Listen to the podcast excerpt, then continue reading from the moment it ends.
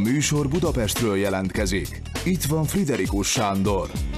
Békesi László óriás cikket írt az élet és irodalomba a Maffia állam gazdaságpolitikája címmel, amelyben nem csak annyit tesz, hogy egy logikára felfűzi mindazokat a gazdaság és társadalompolitikai jelenségeket, amelyeket az elmúlt négy évben hónapról hónapra, de szétszórva megfigyelhettünk az Orbán kormány gyakorlatában, és amelyek lényegét láthatóan oly sikeresen lefették az ideológiai szólamokkal nemzetről, függetlenül függetlenségről, gazdasági fejlődésről, rezsiharcról, nemzetközi összeesküvésről. Hanem a magyar szellemi életben szokatlan dolgot tesz Békesi László, elfogad egy új terminológiát, fogalmi keretet és értelmezést, amelyet a különféle tudományágak művelői széles körűen alátámasztottak. Ezt a fogalmi keretet a magyar Bálint által meghonosított és az általa szerkesztett kötetben sokoldalúan bizonyított maffia állam jelenti. A szokatlanság pedig abban áll, hogy a magyar értelmiségi közéletben, az ilyen kísérletekben általában azt szokták keresni, hol vannak a gyenge pontjai, miért bírálható, mennyiben használhatatlan. Békesi László ezzel szemben nem csak elfogadja az értelmezést, hanem a saját logikája vezérfonalának teszi meg, erre alapozva elemzi végig az egész Orbán rendszert. Békesi László közgazdász, egyetemi tanár ül asztalunknál. Tényleg szokatlan a magyar szellemi életben másnak és másoknak a szellemi innovációját, ha úgy tetszik, elfogadni, alkalmazni, inkább fanyalogni szoktak rajta. Ezek szerint ez valóban új látószöget kínált önnek, hogy rendszerezze mindazt, amit a maffia állam gazdaságpolitikájával kapcsolatban gondol?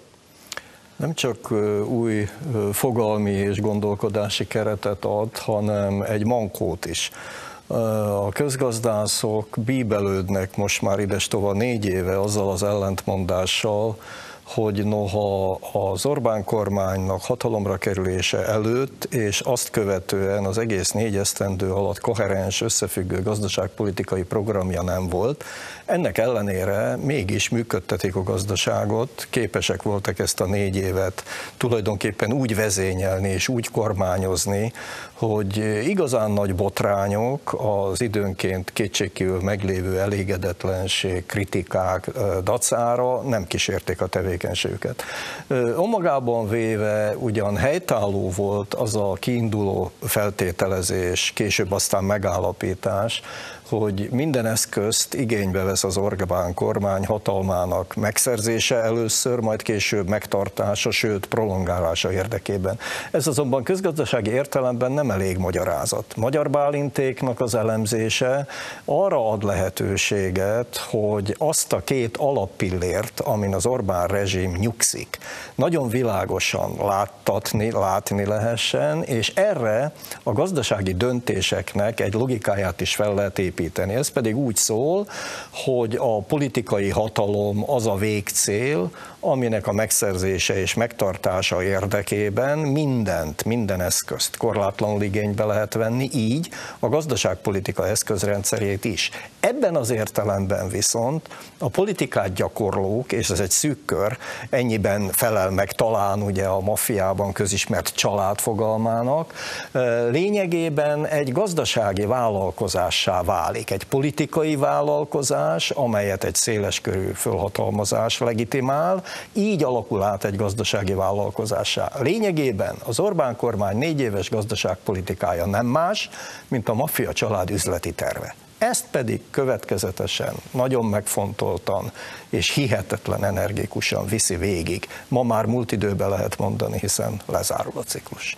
Még egy dolgot jól esett olvasni az ön tanulmányában, hogy ön számos politikával meg gazdasággal foglalkozó kollégájával ellentétben igenis tudatosan végig gondolt rendszert lát abban, ahogy Orbánék ezt az országot átalakították, nem csak a gazdaságát, hanem tulajdonképpen az arrendszereit is. És azért volt ezt jó olvasni, mert régóta nekem is az a véleményem és meggyőződésem, hogy itt nem pusztán hatalmi érdekekről van szó, amelyet azt szerint toldozgatnak, foldozgatnak, hogy hol látnak benne lyukat, hanem végig volt gondolva egészen pontosan nem csak az cél, hanem a lehető legszélesebb körben a hozzá való, hozzá vezető eszközök sorozata is.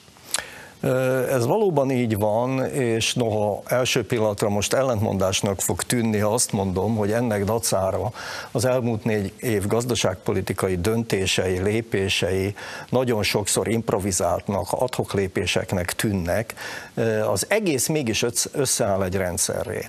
Mi is ennek a rendszernek a lényege? Ugye a rendszernek az a lényege, hogy úgy monopolizáljuk a hatalmat, hogy a hatalom monopolizálása közben szélesítsük azt a bázist, amely legitimmé tudja tenni ezt a hatalmat. Szélesítsük a saját klientúránkat, a választóbázisunkat, az, azokat az üzleti köröket, akik minket nem csak elviekben, politikailag az utcán, a nyilatkozataikban, hanem bizony gazdasági erővel is támogatnak, ezekre tudunk támaszkodni.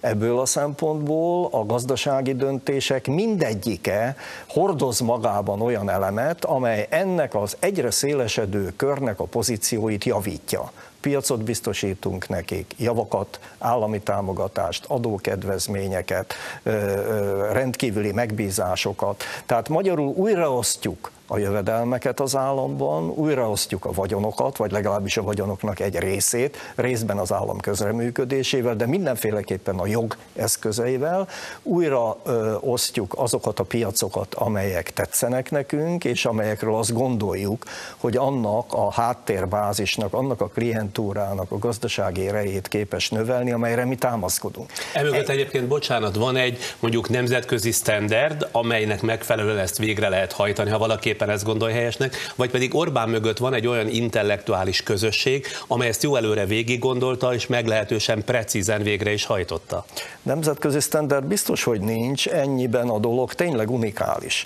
Amikor tehát azt az egyébként öntömjénező jelzőt halljuk, hogy mi unortodox gazdaságpolitikát hajtunk végre, az nem egyszerűen azt jelenti, hogy szembe megyünk a közgazdasági mainstreammel, tehát azzal a fővonulattal, amely uralja jelenleg ugye 21. század első, második évtizedében a világgazdaságot, és még egy ilyen egyébként világméretű gazdasági válságban szokatlan eszközök alkalmazása esetén se engedi meg magának azt a luxust, hogy fölrúgjon minden érvényes közgazdasági törvényszerűséget, ezt Magyarország megteszi.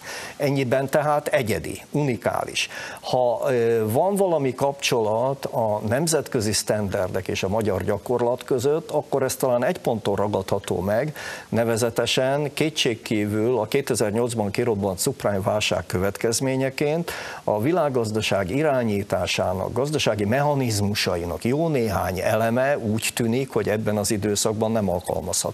Ehelyett, akár kísérletként is, a világ nagy gazdaságai, nagy agytrösztjei újabb eszközöket próbálnak ki. Ezeknek a kipróbálása vagy sikeres, vagy nem. Gondolok például az ultralaza monetáris politikára, ugye a Fed beavatkozására a folyamatokban. Ezt a fajta analógiát használják föl Orbánék a teljesen szokatlan magyar megoldásoknak az alkalmazására. Mondanék egy konkrét példát.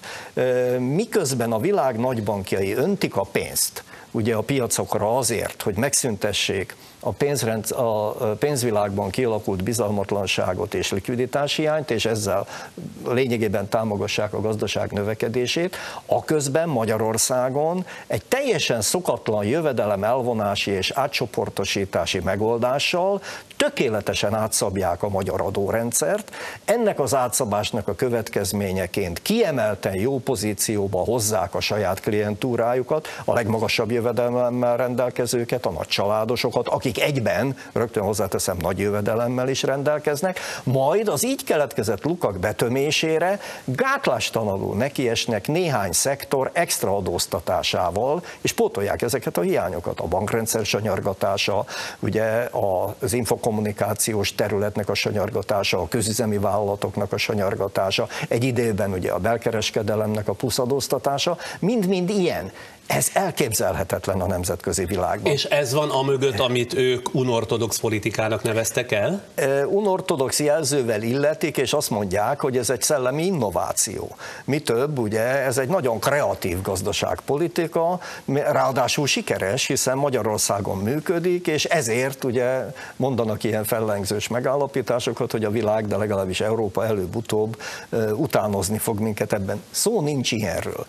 Volt a kérdésében még még egy elem, nevezetesen, hogy van -e olyan agytröszt Orbánék mögött, akik így módon végig gondolták ennek a négy évnek a gazdaságpolitikáját, és aztán ennek a konzekvens megvalósítását hajtja végre a politikai akarat nagy felhatalmazással, parlamenti háttérrel, a jogszabályi anyagoknak a tulajdonképpen korlátlan átalakításával.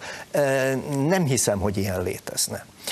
Olyan hát azonban, akkor az egész mögött egyedül Orbán Viktor nem, áll? Nem, nem, nem, nem. Az a koncepció, amelynek a lényege, hogy fiúk, ezt a hatalmat most megszereztük, ezt a hatalmat nem engedjük ki a kezünkből. De ahhoz, hogy ezt a hatalmat meg tudjuk tartani, ahhoz a támogatottságunkat meg kell őrizni, esetleg még növelni is kell, hiszen az ad nekünk biztonságot. Hogy ezt a biztonságot senki ne zavarja, ezért a minden akadályt eltakarítunk az útból. Átszabjuk a magyar alkotmányt, átszabjuk a magyar jogrendet, a jogállamiság minden olyan elemét megváltoztatjuk, amely egyfelől belső kontroll gyakorol, kívülről pedig kiszállunk minden olyan nemzetközi egyezményből, amely a külső kontrollal fékezni, ami egyébként korlátlan Na, döntési lehetőség. Egyedül a miniszterelnök vagy semmilyen? Hát azért ott is van nagyon sok értelmes ember, vannak kutatóintézetek, vannak műhelyek, és hát van pénz, amivel finanszírozni lehet ezeknek a működését. Nos, tehát ilyenek nyilván vannak. Akkor arra kérem, hogy most rendezzük el elsősorban a fejekben, hogy melyik jól ismert intézkedésük mennyiben szolgálta a célt, hogy idézve az önírását egy politikai vállalkozás, gazdasági vállalkozás alakíthassanak át. A írja, hogy vált a kormány gazdaságpolitikája a maffia család üzleti programjává. Ugye egy demokrácia arról szól, hogy az államhatalomnak, a végrehajtalomnak mindig vannak belső korlátai, kontrolljai, amelyek megakadályozzák, hogy bárki a saját javára vissza tudjon élni a hatalommal. Erre egy egész intézményrendszer alakult ki, és működik ennek érdekében. Ön sor sorra veszi ebben az ésbeli írásában, hogyan építették le az elmúlt négy évben a gazdaságpolitika minden belső ellenőrző, illetve korrekciós mechanizmusát. Ismer dolgokról van szó, de azért arra kérem, hogy néhányra mutasson rá konkrétan is. Legfeljebb felsorolásra Jó. vállalkozhatunk, hiszen nagyon hosszú lenne megismételni mindazt, amit kifejtettem a cikkben. Ugye az alkotmány helyett belépő új alaptörvény megváltoztatja alapvetően többek között a legfőbb ö, ö, jogosítványokkal rendelkező alkotmánybíróságnak hatáskörét. Az alkotmánybíróság hatáskörének szűkítése, csökkentése azt jelenti, hogy innentől kezdve az alkotmánybíróság közvetlen gazdasági jel jellegű költségvetést érintő kérdésekben már nem foglalhat állást. Nem állapíthat meg jogtalan adóztatást, méltáltalan, visszamenőleges adóztatást, nem döntheti el azoknak a törvényeknek vagy kormányintézkedéseknek a sorsát, amelyek egyébként nyilvánvalóan a gazdaság vagy a gazdaság egyes szereplőinek, vagy akár a lakosság egyes rétegeinek az érdekeit alapvetően séríti. Innentől tehát az alkotmánybíróságnak ez a fajta fékszerepe megszűnik.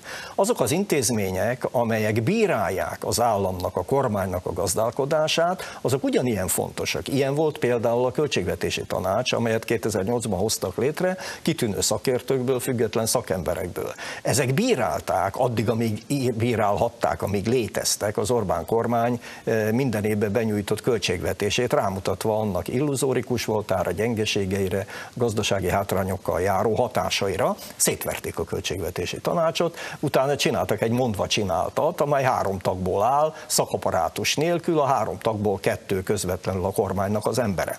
Ilyen volt többek között, és ilyennek kellene lennie az állami számvevőszéknek, amelynek az a funkciója, hogy az állami szervek gazdálkodását ellenőrizze.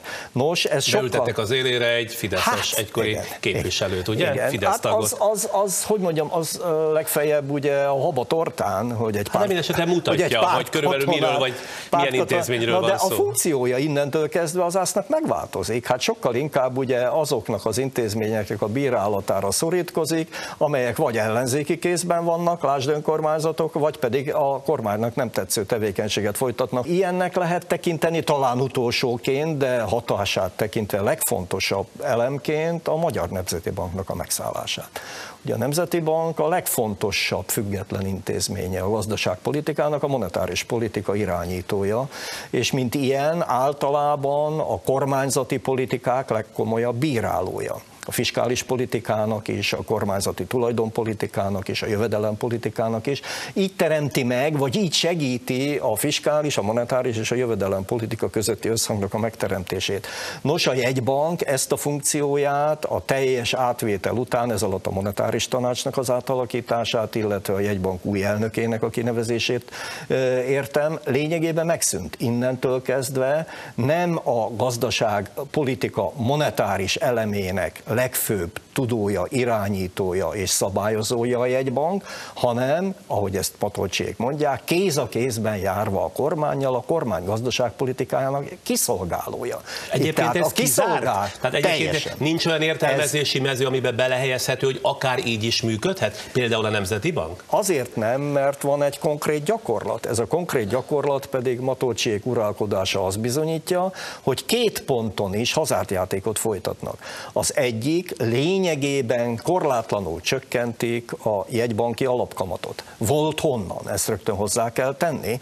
Ennek a lehetősége a világgazdaságban kialakuló kedvező befektetői környezetben, illetve a magyar egyensúlyi viszonyok javulásának következményeként teret adott a 7%-ról induló jegybanki alapkamat csökkentésére.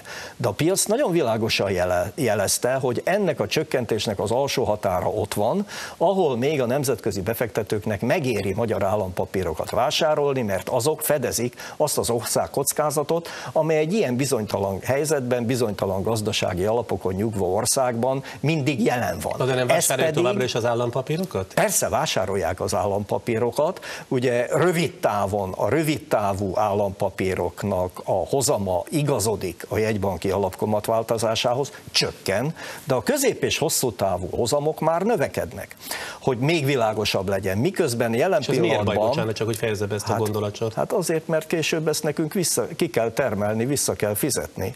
Tehát itt nem arról szól a történet, hogy az Orbán kormány majd a 6-6,5 százalékos hozammal eladott 10-15 éves állampapírjainak a hozamát fogja visszafizetni, hanem a 15-20 év múlva uh, uralkodó kormányoknak és gazdaságpolitikának kell majd ezeket a jövedelmeket létrehoznia, hogy abból tudja teljesíteni a lejáró papíroknak a visszafizetését és a hozamokat. Ugye a rövid hozamok csökkennek, a hosszú hozamok nőnek, ami azt jelenti, hogy a piac azt a kockázati felárat, amikor vásárol magyar papírokat, megköveteli akkor is, hogyha az alapkamat ennél alacsonyabb. És abban a pillanatban, amikor azt a bizonyos minimális hasznot, amely a piac számára még ahhoz szükséges, hogy a kockázatosnak minősülő országok papírjait megvegye, átlépi a magyar kamat csökkentés, akkor azonnal szabadulni kezdenek a papírok egy részétől, és, és rontják az árfolyamot. Amikor 3% alá csökkentette első ízben a monetáris tanács a magyar alapkamatot, pillanatok alatt 310 forint fölé romlott az ár, euró árfolyama Magyarországon. És akkor sem állt meg, amikor pedig meg kellett volna állni, a hasonló kockázatos befektetési országokban mindenütt már szigorítottak a monetáris politikán, néhány országban durva kamatemelést hajtottak végre, Magyarországon egyelőre nincs ilyen helyzet, de meg kellett volna állni a csökkentéssel, és nem kellett volna ezt a hazárjátékot tovább folytatni. Mert ezt úgy értékel, hogy hazárjáték? Ez egyértelmű. Tehát ez a forint árfolyam nem lehet olyan gondolkodás, hogy éppen ez a helyes? hogyha egy monetáris hatóság azt gondolja magáról, hogy ő pontosan tudja, hogy mi az az árfolyam, ami a gazdaságnak jó, akkor azt el kell zavarni. Tehát ugye ez a hájok kovácsoknak a magabiztossága. Tudja, ez az a ló, amelyik nem vak, hanem bátor. Szóval ugye a monetáris politikát szerencsejátéknak tekinteni, a kamatpályának a meghatározását egy rulettasztallal összetéveszteni, az nem bocsánatos bűn. Hát akkor maga mivel magyarázza ezt? Mivel magyarázza, hogy mégis így gondolkodnak a tudatlansággal? Vagy mit hazárdíroznak? Tehát Három, három dolgot tudok azonosítani, ami egyébként ennek a logikának megfelel. Az első, hogyha a e, jegybank következetes és felelős monetáris politikát folytat, akkor a kormány gazdaságpolitikájának számos elemét bírálnia kell. Többek között bírálnia kell a gyakorlatilag lenullázott potenciális gazdasági növekedést, mert ennek hiányában hosszabb távon azokat a hozamokat nem lehet kitermelni, amelyeket egyébként az ország finanszírozása érdekében az elazott állampapírok után fizetni kell. Egy ilyen bírálat nyilván azt jelenteni, hogy Orbánék belülről, a független egybank részéről kapnak egy kritikát, holott az egyik szándék pont az volt, hogy ezek ezeket a belső kritikákat elnémi, elnémítsák, beállítsák a sorba. Lelepleződne a, magyarul a gazdaságpolitikája. Hát erről szól a történet. Ez az egyik dolog. A második dolog, miközben a gazdasági növekedés esélyének a lényegében megszűnése vagy minimálisra csökkenése alapvetően az Orbán rezsim gazdaságpolitikájának következménye, elvárja a jegybanktól ugyanez a kormány, hogy a növekedést ösztönző lépéseket tegyen minden eszközzel, tegye nagyon olcsóvá a hiteleket. Ez nem egyszerűen az alapkamat csökkentése, hanem az úgynevezett növekedési hitelprogramnak a, a, a működtetése, amely olcsó forrásokkal látja el a kereskedelmi bankokat. In konkrétó 2,5%-on kapják a kereskedelmi bankok ezt a pénzt. Ugye ma még a 2,5%-os növekedési hitelprogramnak a maximális kamata, és a jegybanki alapkamat 2,7 pontja között még mindig van 0,2 Erre mondják azt ugye az elemzők, hogy hát bármilyen kockázattal jár is, bármennyire veszélyezteti az árfolyamot, bármennyire is sebezhetővé teszi esetleg ugye az ország pénzügyi egyensúlyát, a kettő ötig nem fognak megállni, akármilyen hatása lesz az ügynek. Ez a második dolog, amit azonosítani lehet. A harmadik, azt nem tudom bizonyítani. De hát éppen a maffia állam logikája arra épül, hogy a gazdasági döntéseknek legyenek haszonélvezői. Azok legyenek a haszonélvezői, akik hozzánk közel állnak. Tehát kik? A családtagjai. Azok az emberek, azok a vállalkozók, ugye, akik a klientúrához tartoznak. Mondaná valaki, konkrét, hogy mire gondol? Hát persze. Hogyha a kormány, illetve a jegybanknak az elnöke azt mondja, hogy nekünk nincs árfolyam célunk, nem érdekes, hogy hogy alakul az árfolyam, azt majd a piac el fogja dönteni. Nem törődünk azzal, nem fogunk semmilyen eszközt bevetni azért, hogy az árfolyamot erősítsük, hogy kordába tartsuk, sőt, az árfolyam romlás ellenére, mondja Matolcsi, az első pofon után még mindig van tere a az alapkamat csökkentésnek. Ez egy olyan verbális üzenet, ami azt jelenti, hogy emberek, ide lőjetek romlani fog a forint árfolyama, tessék sortolni, de keményen. Aki ezt kockázat nélkül tudja megtenni, az hatalmas pénzeket, profitokat kaszál rövid távon. Még egyszer mondom, nincs a kezünkben egyetlen olyan adat vagy bizonyíték sem, hogy a rezsimhez közel álló vállalkozások erős short pozíciókat nyitottak ezeknek az akcióknak a hatására de egyáltalán nem lennék meglepődve. Ez legalább annyira beleillene abba a körbe, amiről úgy beszélünk, hogy a gazdaságpolitikai eszközöket felhasználják a közelálló cégeknek, illetve a klientúra gyarapodásának a növelésére. Tehát ez lehet a harmadik olyan elem, ami miatt lényegében azt kell mondanom, hogy szerencsejátékot játszik a jegybank. Az Európai Unió ellen folytatott folyamatos és kitartó harcot vagy háborút ön szerint mi indokolja? Mi tartja egyáltalán Orbán Viktort az Európai Unióban, amelyről egyébként szinte kizárólag csak rossz szava van. A pénz.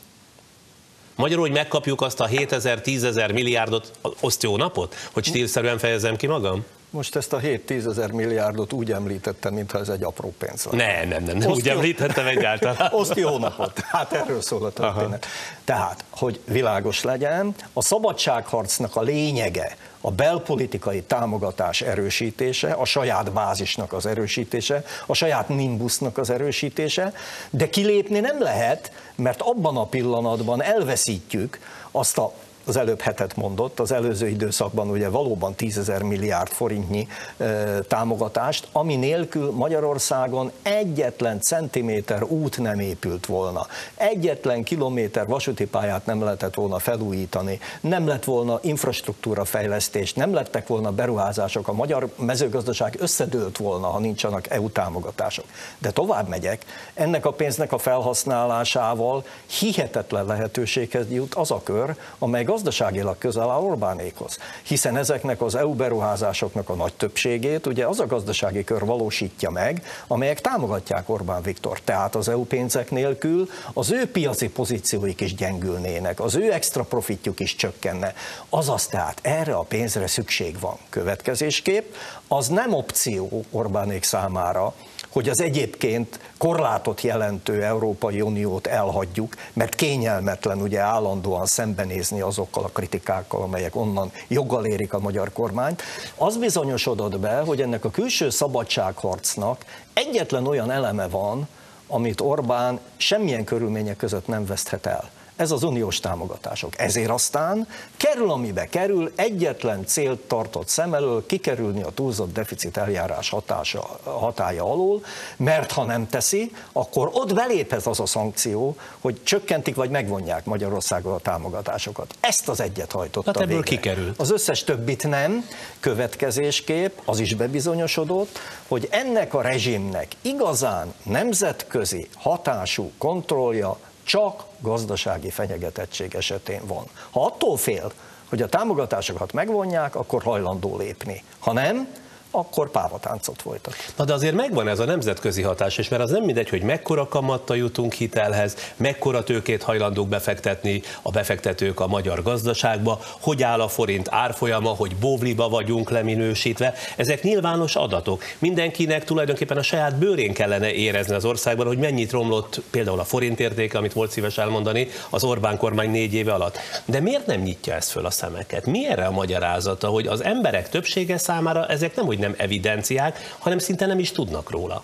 A széles kör számára ez, ez akkor érdekes, hogyha közvetlenül érinti őt. Kit érint közvetlenül egy ilyen árfolyamváltozás vagy árfolyamromlás? Hát nyilván azokat, akiknek van devizában adóssága, ugye? Ezeket az embereket komolyan érinti. Ez egy széles kör, és nem egyszerűen az úgynevezett lakossági devizahitelesekről, hanem a devizahitelre rendelkező vállalkozásokról, és persze, noha csökkent a devizában denominált államadóságállomány, az államnak a devizakitettségéről is szó van. Itt pedig mindenki vesztes egy árfolyamromlásnak a következményeként. Egyelőre az erőteljes árfolyamromlásnak az árakra gyakorolt hatását senki nem érzi, mert nincs inflációs nyomás a gazdaságban. Két ok miatt.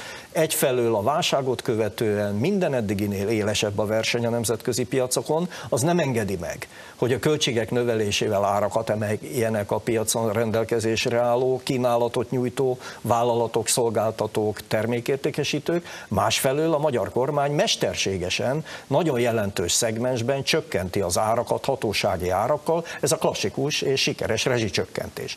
A kettő együttes hatására, és mert a lakosság egyelőre alig-alig vásárol többet, mint a válság legsúlyosabb éveiben, ezért igazán nincs fogyasztás növekedés. Ha igazán nincs fogyasztás növekedés, akkor nincs importbővülés. Hogyha nincs importbővülés, akkor az importon keresztül nem érvényesül a romló forint az nem jelenik meg az árakban. Ma itt tartunk.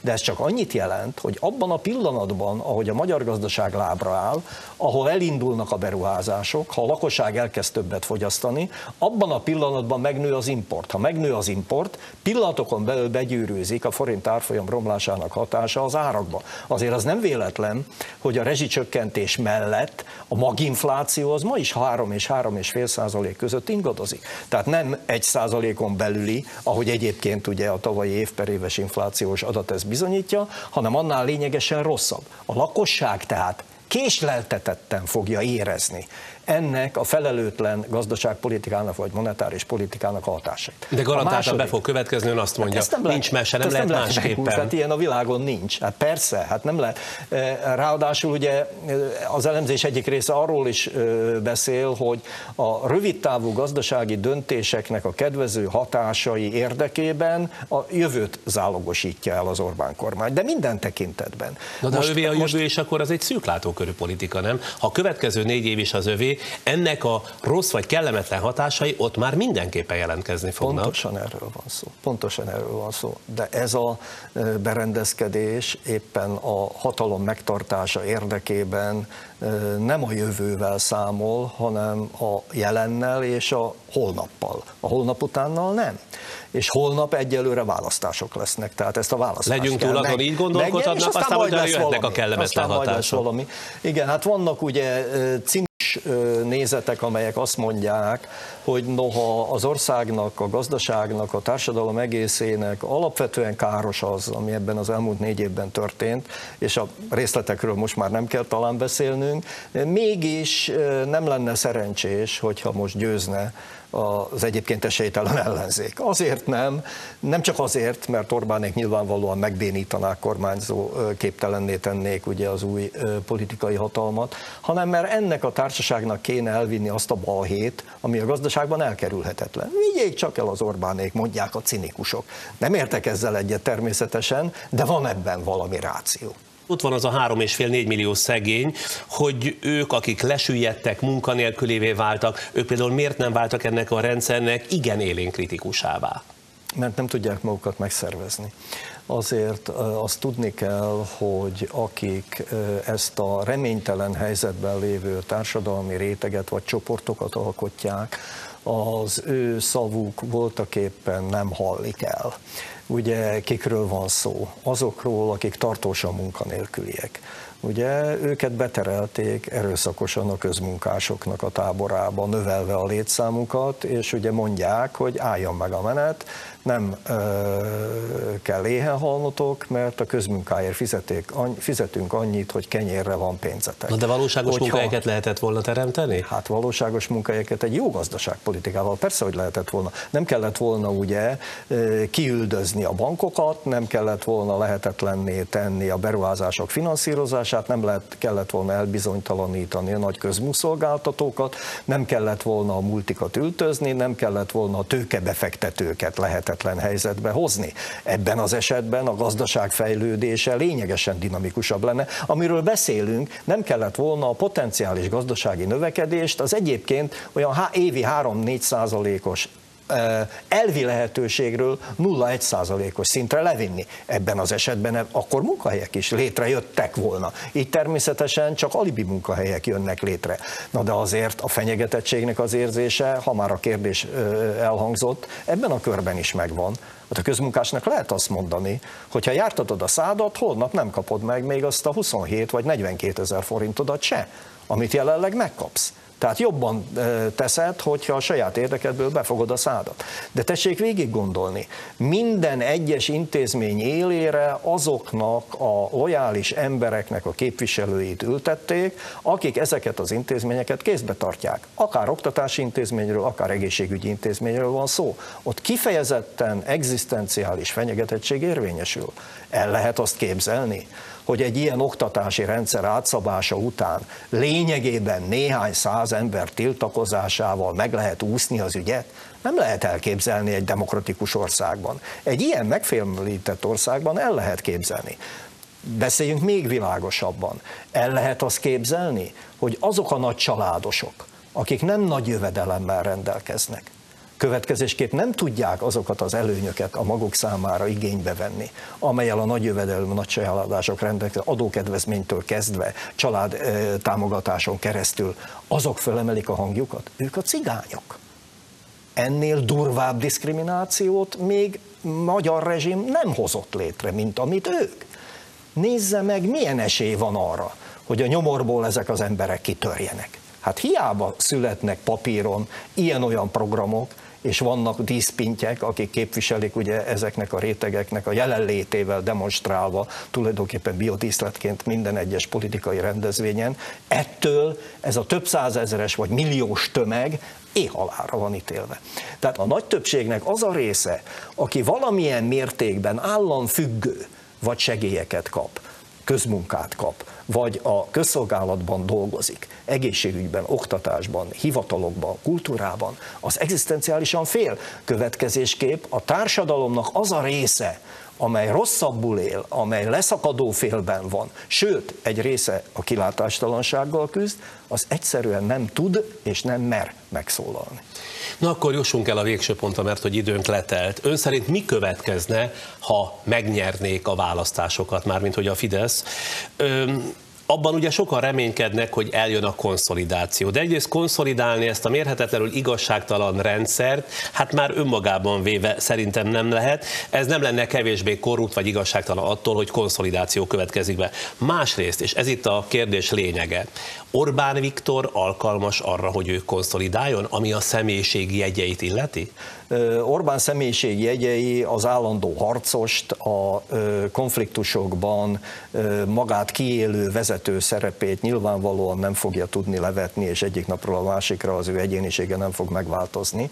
Ám de a kényszerek azért azok nagyon erősek tudnak lenni. Ha a gazdaságban a felhalmozott adóságok és feszültségek utat törnek maguknak, és ez csak időkérdése. Egészen biztos, hogy be fog következni. Nem vagyok jó, tehát nem tudom megmondani, hogy a következő ciklusnak a közepén vagy a végén, de be fognak következni. Be fog következni Azok, mi? Elkezd nőni az árszínvonal, romlani fog az életszínvonal, az adóságokat ki kell fizetni, nem tudjuk az adóságcsapdát elkerülni, nem tudjuk csökkenteni az adóságokat. Az elmaradt beruházások miatt kevesebb és nem több lesz a munkahely. Egyre kevesebb embernek kell eltartania egyre többet a demográfiai folyamatok előre haladtával. Egyre nehezebb lesz az egészségügyet finanszírozni. Egyre nehezebb lesz a nyugdíjrendszert finanszírozni. A rezsicsökkentés következmény eredményeként előbb-utóbb vagy romlani fog az ellátás színvonala a közműveknél, vagy hirtelen kell árat emelni. Nem sorolom tovább, nem akarok reklámot csinálni, de föl van sorolva, hogy milyen jövőt felélő döntéseket hozott az elmúlt négy évben az Orbán kormány. Ebben a cikkben. Ebben, ebben a cikkben. Tehát ezek utat törnek maguknak. Csak azt akarom mondani, hogy a gazdasági kényszer tehát előbb-utóbb a politika megváltoztatására fogja kényszeríteni a hatalmat. Ennél azonban azt gondolom fontosabb. És képes lesz erre ön szerint? Na, ez a dolog lényege. Ugye minden ilyen rezsim belülről szokott fölbomlani és elrohadni. Abban a pillanatban, ahogy, és maradjunk a maffia hasonlatnál, a keresztapa, a család egyre bővülő tagjait már nem tudja megfelelően ellátni anyagi javakkal, biztonsággal, jövedelemmel, piaccal, támogatással, akkor arra kényszerül, hogy elvegyen azoktól, akiknek van, és ez újra ossza. Következésképp jövedelmet, piacot, jogosítványt, támogatást kell előbb-utóbb elvonni azoktól, akiknek még van, vagy akiknek juttatott. Következésképp előbb-utóbb olyan érdeksérelmeket fog okozni a saját táborán belül, amelyek ezt a fajta látszategységet fölbontják. Ez pedig óhatatlanul az ilyen rezsimeknek az összeomlásához vezet. Én pontosan tudom, hogy ugye ez az a vörös fonal, amerre azt szoktuk mondani, hogy hosszú távon persze mindig a józanész győzedelmeskedik, de hát kényztől tudjuk, hogy hosszú távon meg mindannyian halottak vagyunk. Ez biztató perspektíva így végszóként. Köszönöm szépen, mára ennyi volt a műsorunk, jövünk legközelebb is.